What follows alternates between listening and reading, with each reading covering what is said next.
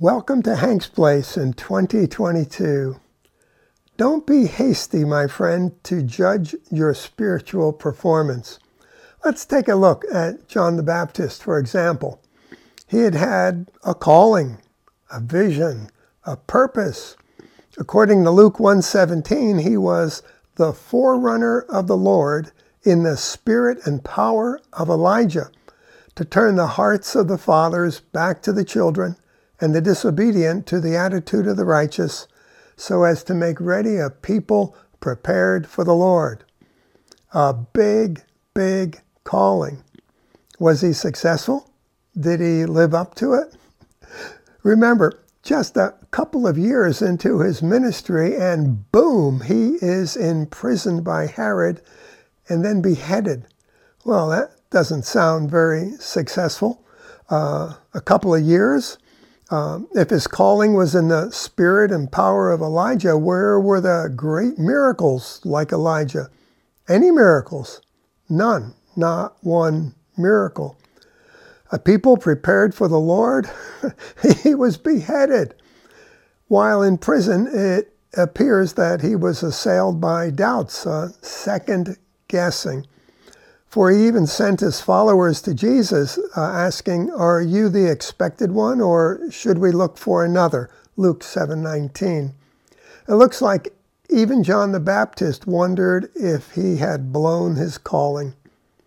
But Jesus said of those born of women, there was none greater. Luke 7:28.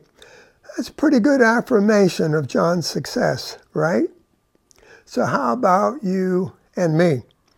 The devil and our flesh will constantly have us compare ourselves with others and their performance. Why, at pastoral forums or ministerial gatherings, it's not uncommon for pastors and priests to humbly brag about how many souls were saved or people attending or water baptized and so forth. Yes, for even they feel the same performance challenges we do. The devil will press each of us to measure ourselves by ourselves and by others, and we invariably come up short. My friend, don't buy into his measurements. A number of years ago, my wife and I were on a mission trip in Europe and stopped a few days in Ireland to encourage missionary friends and a small group of Christians.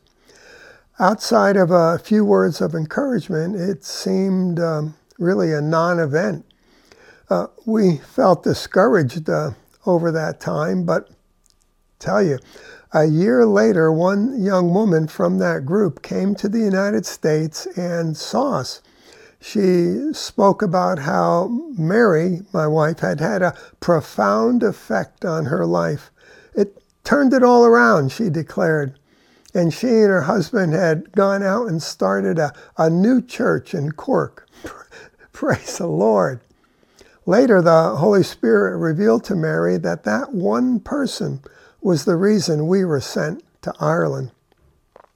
Dear friend, Jesus might send you to one person or one place for one time, even halfway around the world to impact a life. Jesus is head of his body. He's Lord. He calls the shots. So don't second guess your spiritual activity. Just listen and follow the Spirit. Desire to do the will of God, and you will. You see, this life is meant to be an adventure in Christ Jesus, in the Holy Spirit.